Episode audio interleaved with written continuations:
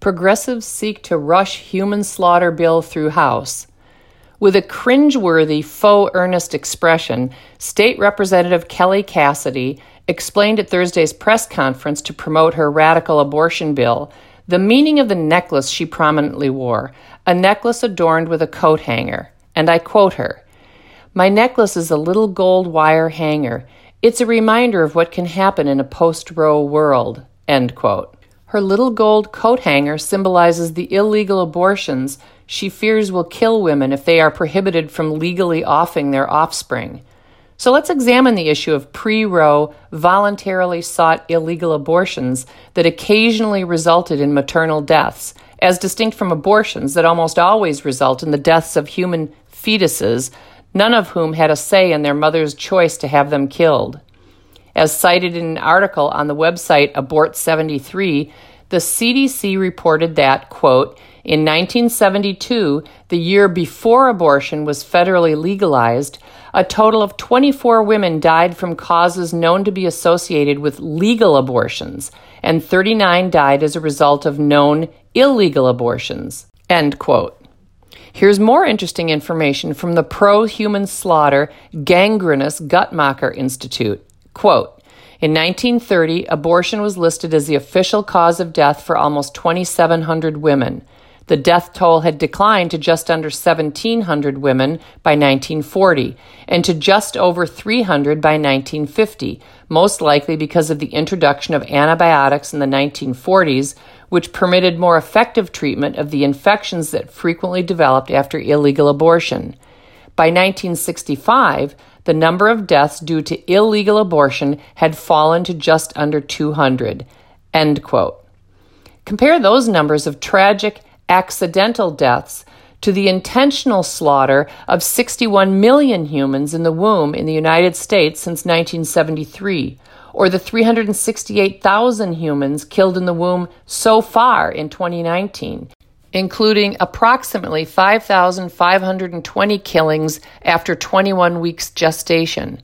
I wonder if Cassidy and her accomplices in promoting feticide will shout that stat. If killing humans in the womb isn't obscene enough, Springfield regressives decided to add insult to death and dismemberment by having a black woman, State Representative Carol Ammons, introduce their press conference.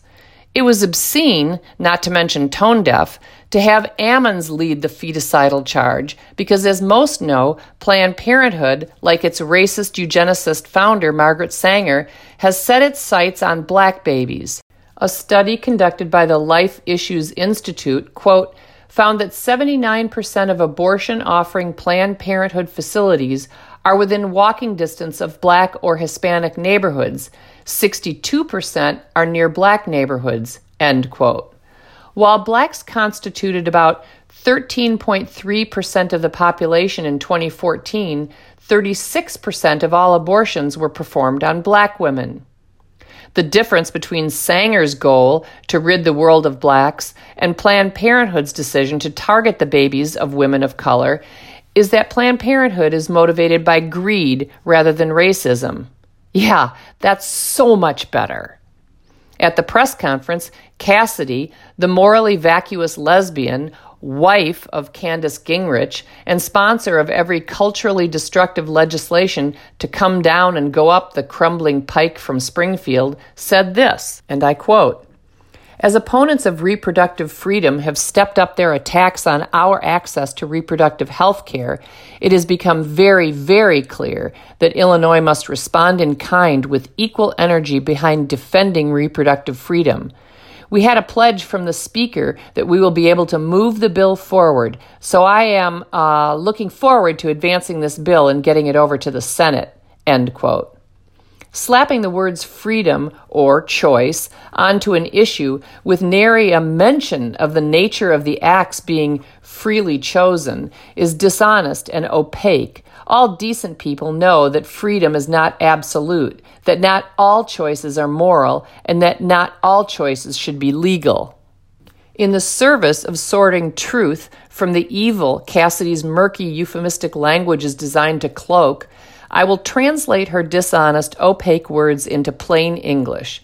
And here's my translation opponents of the legal right of mothers to hire people to kill their offspring in the womb are having some success, and therefore Illinois regressives must attack them in their efforts. Regressives must intensify their efforts to defend a legal right to feticide and de facto infanticide.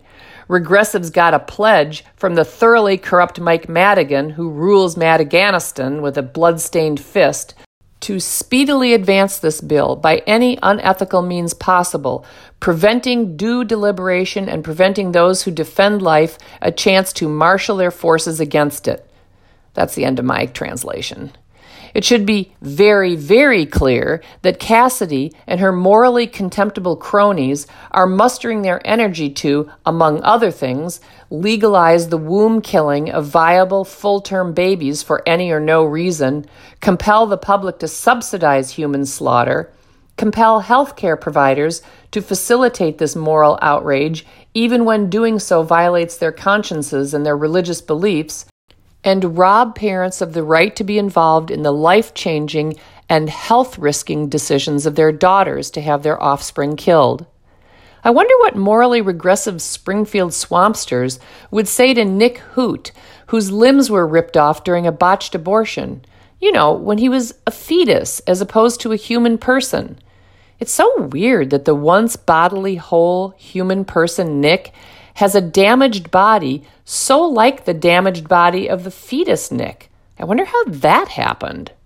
If you go to this article online, you could see a video of Nick Hoot. Maybe pro life advocates everywhere should wear necklaces from which dangle tiny severed limbs and crushed skulls forged in gold to represent their intrinsic and infinite value, value that regressives in Springfield are too blind to see.